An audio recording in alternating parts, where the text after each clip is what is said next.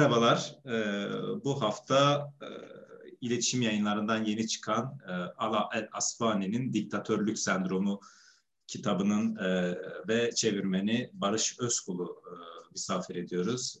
Merhabalar Barış, hoş geldin. Merhaba, hoş bulduk. Aslında biz Ala El Asfani'yi Yakupyan Apartmanı, Chicago, Mısır Otomobil Kulübü gibi Türkçe'ye çevrilen e, romanlarından biliyoruz. Kendisi e, renkli bir sima, e, renkli bir kişilik, e, diş hekimi mezunu ama edebiyatçı bir yanı var. Ve senin çevirdiğin bu kitapla aslında siyaset üzerine de analizler yapıyor, analizler gerçekleştiriyor. Ve e, Asvani'nin zaten dünyada en fazla kitapları satılan ilk 50 kişi arasında yer aldığını da tanıtım bülteninden görüyoruz. E, ben istersen ilk sorumu bu minvalde sorarak e, programa başlayayım. Şimdi e, Asfani bir siyaset bilimci ya da e, tarihçi değil, bir romancı, bir edebiyatçı.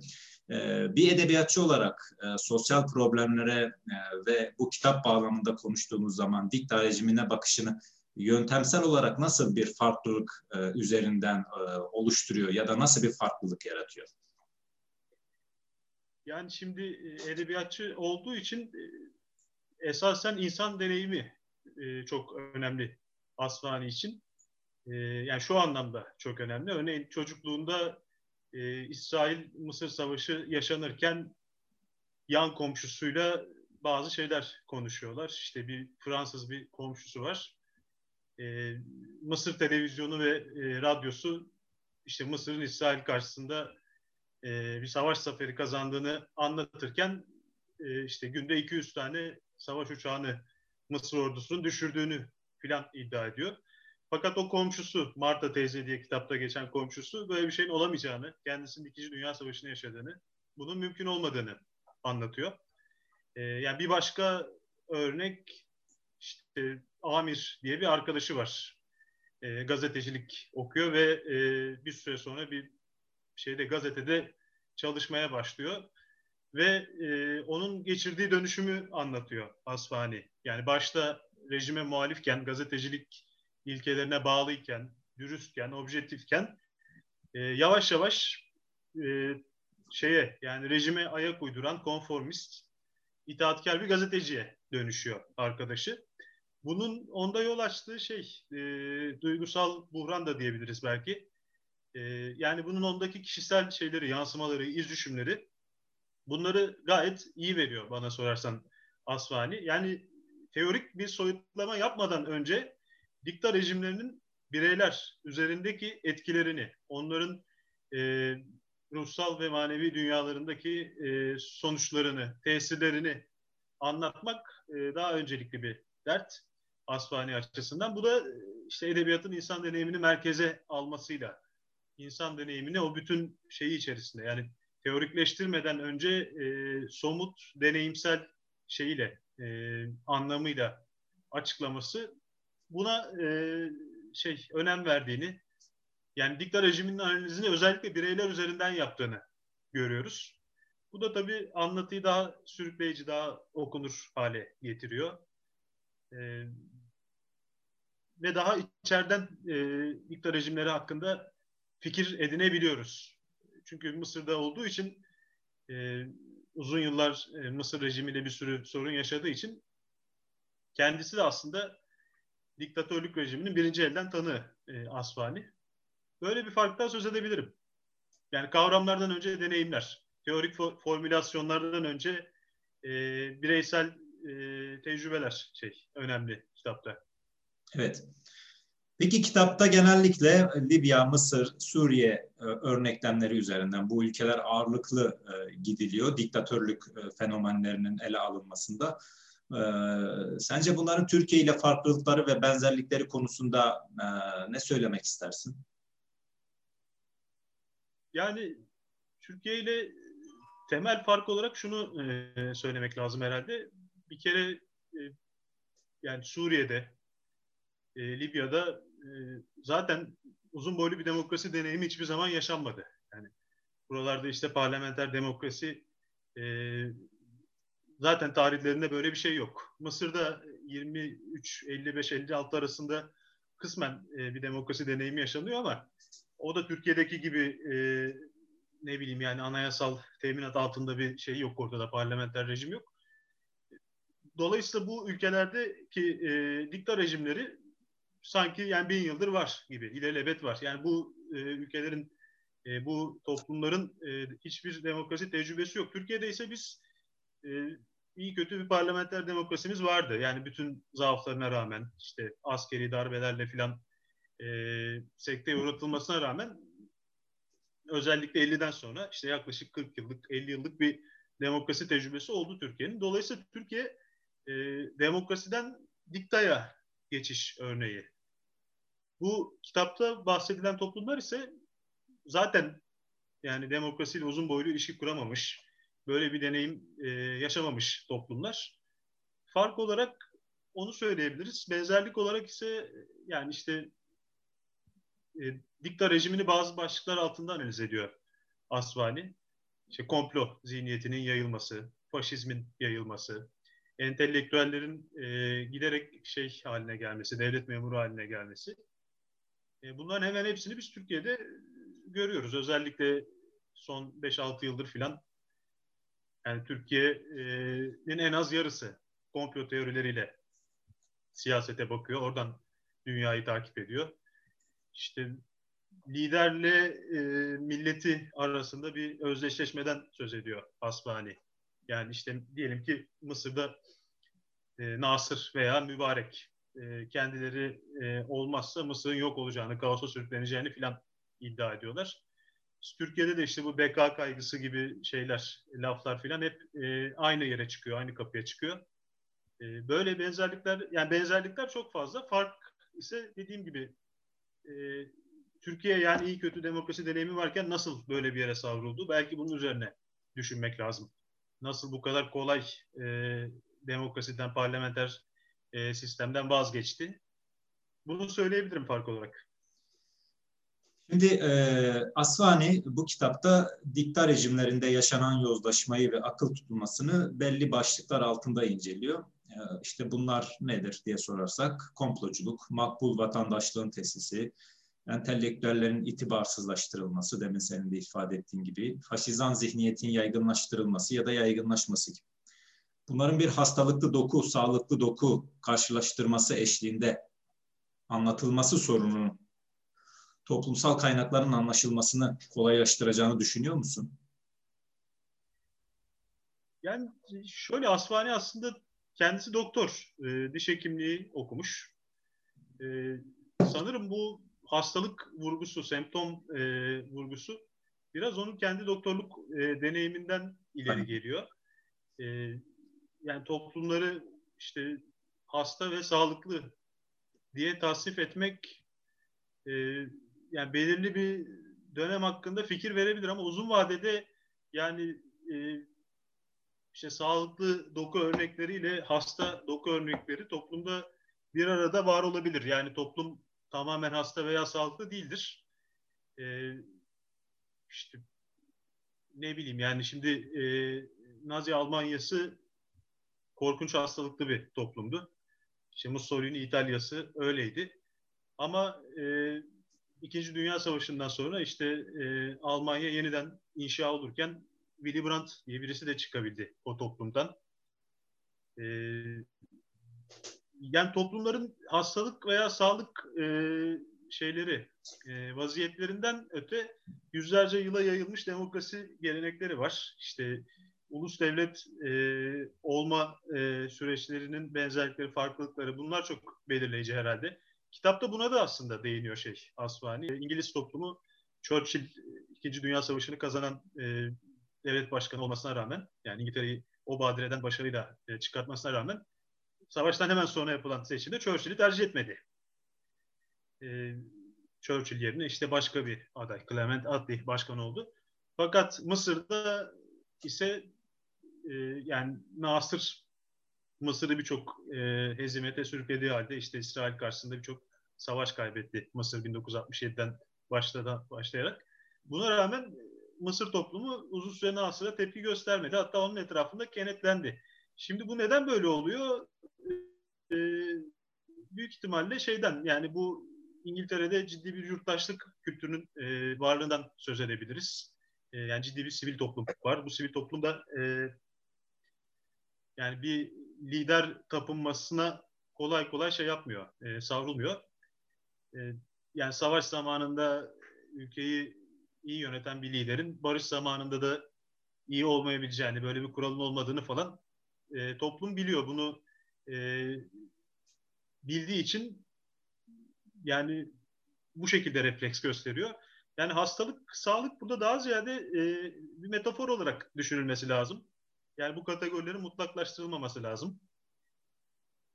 Asmani çok bu e, yöntemsel tartışmayı yapmıyor aslında kitapta.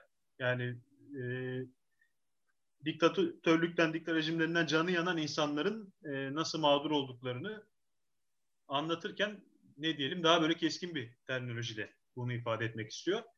Sanırım onun için e, şeyden tıp terminolojisinden e, medet umuyor, ona bel bağlıyor. Fakat yani ciddi bir tarihçilik yani daha teorik bir tarihçilik bu konuda ne der onu bilmiyorum yani.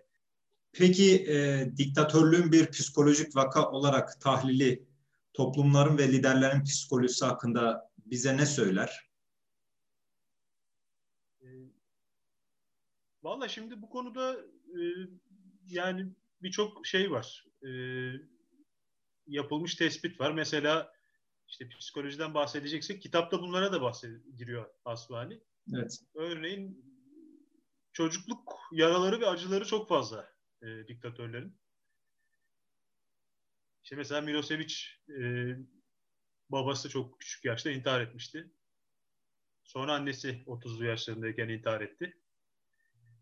E, Mussolini e, diyelim ki yani çok küçük yaşlardan itibaren ilkokulda sanırım bir sınıf arkadaşını bıçaklıyor Mussolini. E, sonra başka bir okula, başka bir yatılı okula gönderiliyor. Orada da birini bıçaklıyor. Böyle saldırgan bir vaziyeti var. İşte Hitler babasından e, sürekli dayak yiyen bir çocuk. E, fakat e, şöyle bir nedensellik ilişkisi bence kurulamaz. Yani bunlar küçük yaşlarda e, ailelerinden şiddet gördüğü için daha sonra bunun intikamını, öcünü toplumlardan almaya yöneldiler ve diktatör oldular. Yani böyle bir ampirik bir nedensellik ilişkisi bence kurulamaz. Yani ama yine de e, yani bir psikolojik e, bir vaka olarak e, ele alınmaya müsait tarafları çok fazla şeylerin, e, diktatörlerin, dikta rejimlerinin. İşte mesela e, Saddam'dan bahsediyor Ala El.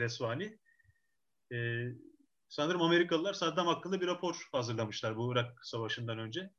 Psikolojik bir tahlil tabii bu. İşte Saddam'ın e, bir narsisist olduğu ve kendini kurtarmak için her şeyi yapabileceği, yani bütün Irak toplumunu felakete sürükleyebileceğini e, değiniyorlar. Ve yani bu narsizm şu sonucu veriyor. Yani bu insanlar toplumda nasıl e, büyük sorunlar olursa olsun kendilerinin bundan sorumlu olmadığını düşünüyorlar. Yani kendilerinin herhangi bir kabahati olmadığını, e, muhaliflerin yabancı istihbarat örgütlerinin ajanı olduğunu, e, bu insanların belli bir mantık, belli ilkeler çerçevesinde rejimden şikayetçi olmuş olabileceklerini kabul etmiyorlar. İşte mesela Çavuşescu yani o yargılandığı mahkemeden şeye idam mangasının önüne götürülürken bile hala ben sizin babanızım e, Romanya'yı Romanya yapan benim siz ne yapıyorsunuz falan diyerek hala yani şey e, sonuna kadar kendi haklılığına e, kani oluyor bütün bu liderler. Belki bunu bir psikolojik vaka olarak söylemek lazım. İşte yine kitapta Asfani'nin kitabında verilen e, güzel bir örnek işte Saddam hakkında bir film çekiliyor şeyde Irak'ta. E, bu filmin bir yerinde gençliğinde Saddam bir çatışma sırasında bacağından yaralanıyor kurşun yarası. E, ve o sırada işte o sahnede Saddam'ın yüzünün buruştuğu görülüyor. E, Saddam buna tabii çok öfkeleniyor. Yani Saddam gibi bir lider hiçbir zaman yani kurşun yarası bile alsa yüzü buruşmaz. Onu acı içinde göremezsiniz diye işte ortalığı bayağı bir şey yapıyor, ayaklandırıyor falan. Bunu anlatıyor. Yani bu tür e, narsizm e, şeyi e, en temel narsizm en temel e, semptomu diktatörlerin. psikolojik vakadan söz ederken, psikolojik tahlil yaparken belki buna işaret etmek lazım. E, tabii burada yani üzücü olan bu insanlar e, komplo teorileriyle yaşadıkları gibi yani bunu çok geniş kitleler de onların peşinden sürüklenebiliyor. Yani bu komplo teorilerinin doğruluğuna kanaat getirip bugün bizim Türkiye'de yaşadığımız gibi yani işte e, bütün dünyanın işte lidere e, düşman olduğunu ve işte dış güçler nedeniyle bütün sorunların yaşandığını falan bu insanlar gerçekten buna inanıyorlar. Yani burada bir şey yok. Yani bu bir taktik ya da bir strateji değil. Onu da anlatıyor Asfani. Yani Mısır'da Nasır'ın etrafında kenetlenen kitleler e, bunu Nasır'dan herhangi bir çıkarı olduğu için falan değil. Yani herhangi bir organik ilişkisi olduğu için falan değil. E, Nasır'ın haklı olduğunu düşündükleri için onu destekliyorlardı. Yani bu da e, biraz da böyle çocuk kalan toplumların e, şeye diktatörlüğe daha yatkın olduğu. Yani erginleşmemiş. E, bu Kant'ın bahsettiği aydınlanmayı yaşamamış. Kendi kararlarını kendi alamayan toplumların e, diktatöryel rejimlere daha yatkın olduğunu da ima ediyor Ali Alesvani. E, böyle olunca tabii yani Orta Doğu ve Afrika toplumlarıyla Avrupa arasında ciddi bir şey e, yarılma ortaya çıkıyor bu bakımdan.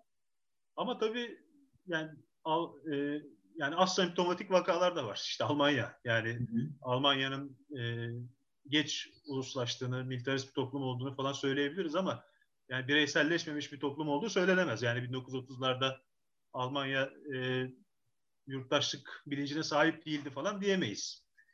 Ya da işte İtalya filan. Tabii bunları da şöyle açıklıyor Asmani. Bunlarda da işte Versay Anlaşması'nın Almanya'da yarattığı yıkım. Evet. Ee, insanların emniyet arayışı, e, iktisadi istikrar arayışı. Yani bu tür şeyler de dikta rejimlerine e, yol açabiliyor. Böyle bir gözlemi de var. Çok iyi. Ben sorunun cevabından biraz uzaklaşıyorum onun için burada. Yok gayet güzel. Gayet güzel. Ee, şimdi e, son sorulara yaklaşırken şimdi kitapta bir İngiltere, e, Mısır, Churchill mübarek karşılaştırılması yapılıyor.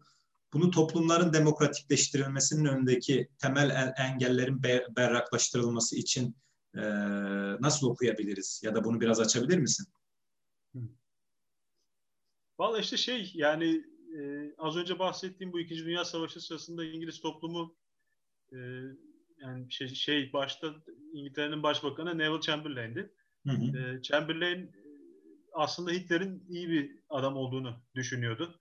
İyi değilse bile onunla e, müzakere edilebileceğini, işte İngiltere'ye asla saldırmayacağını filan düşünüyordu. Daha e, tırnak içerisinde naif bir e, devlet adamıydı. Fakat işte şeyden sonra e, Chamberlain'den sonra Churchill e, başkan oldu ve Churchill e, ciddi bir diplomasiyle e, bir, hem Amerika ile hem Sovyetlerle yürüttüğü ciddi bir diplomasiyle işte yani Hitler'in e, mağlubiyetini hazırlayan e, ittifakların kurulmasını sağladı, kolaylaştırdı. Yani bir anlamda İngiltere'yi İkinci Dünya Savaşı'ndan e, başarıyla e, çıkardı.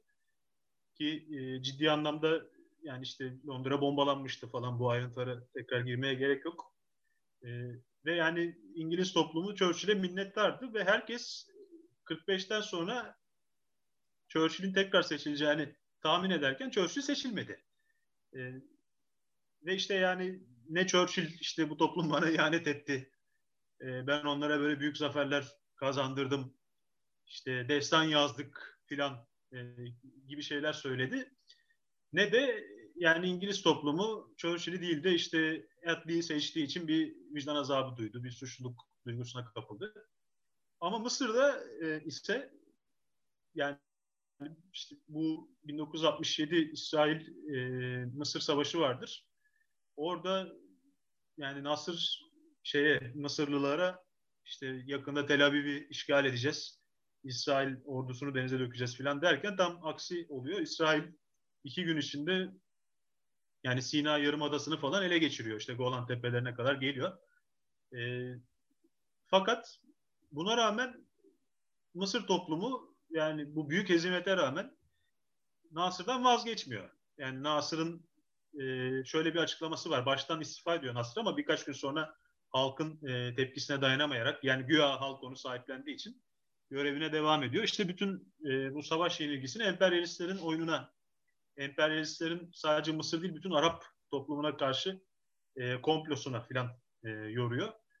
Ve böylece Mısır halkı yani pek de ciddi bir tepki göstermeden Nasır'la yoluna devam edebiliyor. Yani bu e, fark şu yani dikta e, rejimlerinin yaygın olduğu yerlerde, coğrafyalarda yurttaşlık bilincinin çok gelişmediğini, e, eleştiri kültürünün, zihniyetinin zaten çok olmadığını, e, aynı zamanda yani Asfani şunu da öne sürüyor. Yani e, bir e, paternalizm söz konusu. Yani baba oğul ilişkisi. Yani babacan lider ve onun evlatları olarak toplum tasavvuru. Bu işte kabileci geleneklerle falan da iç içe geçerek yani dikta rejimlerinin devam etmesini, sürmesini sağlıyor. Yani İngiltere'de ise böyle bir e, ilişki, zaten böyle bir yurttaşlık şeyi yok. E, ahlakı yok. Yani e, orada da çok köklü partiler var. Daha 18. yüzyıldan beri falan gelen ama bunlar böyle bir e, takım tutmak veya ne diyeyim e, bir özdeşlik baba oğul ilişkisi gibi falan e, düşünülmüyor siyaset. Orada da farklı sorunları var siyasetin ama bunu anlatıyor. Yani bizde de işte diyelim ki ekonomi çok kötü vaziyette ama bunun nedeni faiz lobisi falan yani ya da işte dış güçlerin bizi kuşatma altına alması. Yani yöneticilerin e, seçilmiş yöneticilerin sorumluluğunu e, dile getirmek e, pek şey değil yani yaygın bir e, kültür değil Türkiye'de. Bu da yani Türkiye modernleşmesinin ta tanzimattan beri işte o Mustafa Reşit Paşalardan falan başlayarak yukarıdan aşağıya gerçekleşmesinden kaynaklanıyor. E, yani Türkiye veya Mısır İngiltere'de olduğu gibi işte mesela bir Chartizm gibi bir hareket burada hiç olmadı. Yani ya da işte o iç savaşta olduğu gibi e, birinci şahıs parlamentoyu askıya aldığı için e, ta 1641'de toplumun ciddi bir refleks vermesi evet. bu erken demokratikleşme vakaları Türkiye'de yaşanmadı. Yani olan her şey yukarıdan aşağıya mevzuatlarla, hukuki düzenlemelerle yapıldığı için e, yani bu ülkenin kendi dinamikleriyle e, modernleşmesi, demokratikleşmesi e, görülmüş bir vaka değil. Evet. E, köklü anlamda, ciddi anlamda demokratikleşmeden söz ediyorum. Bu farklar e, hangi rejimde yaşayacağımızı da belirliyor. Yani ama tabii şeyi şunu da söylemem lazım. Yine burası iyi kötü batılılaşmış. Yani Türkiye şey Libya gibi bir yer değil ya da Suriye gibi bir yer değil. Yani dışarıdan tepeden bir modernleşme de olsa iyi kötü bir modernleşme e, 150 yıllık bir e, zaman dilimine yayılmış ve hala bir sivil toplum var. Yani işte cılız da olsa giderek e, susturulsa da e, demokratik refleksler hala verebiliyor bu toplum. Bunu da söylemek lazım. Yani hepsini aynı sepete doldurup aralarındaki özgürlük, özgür farkları yok saymak da doğru olmaz. Bunu da ifade etmek isterim. Ee, evet, e, Ala El Asvani'nin bu kitabı aslında karşılaştırma yapma açısından Türkiye'li okura ciddi anlamda iyi bir örneklem sunuyor. Zaten 2019 yılında kitap çıkmış. Ee, bir yıl içerisinde de iletişim yayınları sen hemen e, kitabı okurla buluşturdunuz. Son soru olarak e, aslında iletişim yayınları, sen iletişim yayınlarının bir editörü, bir çevirmeni olarak bu tür çalışmaları sık sık Türkçe'ye kazandırıyorsunuz. Yani diktatörlük ya da e, bu minvalde, bu içerikteki çalışmaları. E, acaba e, burada bize Türkiye'li okuru bekleyen yeni çalışmaların olup olmadığına dair de bir bilgi verebilmem mümkün müdür? Yani şimdi yayın programına bir bakmam lazım. Evet. Ee, hazırlıksız yakalandım bu soruya. Ama zaten iletişimin işte e, faşizm araştırmaları dizisi var. Evet, evet. Politika dizisi var. Buradan her zaman e, işte yılda en azından 3 veya 4 e, iyi kitap çıkıyor. Yani bunu ifade edebilirim. E, ama önümüzdeki dönemin yayın programında politika dizisinden e, şu kitap yapılıyor diyemeyeceğim. Diyemeyeceksin yapılmadığı için değil de bir bakmam lazım hafızamı tazelemem lazım. Kusura bakma bu. Yok yok. Ee, belki bir ön bilgi, ön müjde olur diye sordum. En son e, yani Frankel'in ikili devleti Evet, evet. evet. Bora çevirisiyle. E, onu takip etmişsinizdir. yani bir faşizm dizisindeki birçok eser e, de zaten ya bütün bu meseleleri kapsıyor. Bunlar üzerine yazılmış eserler var.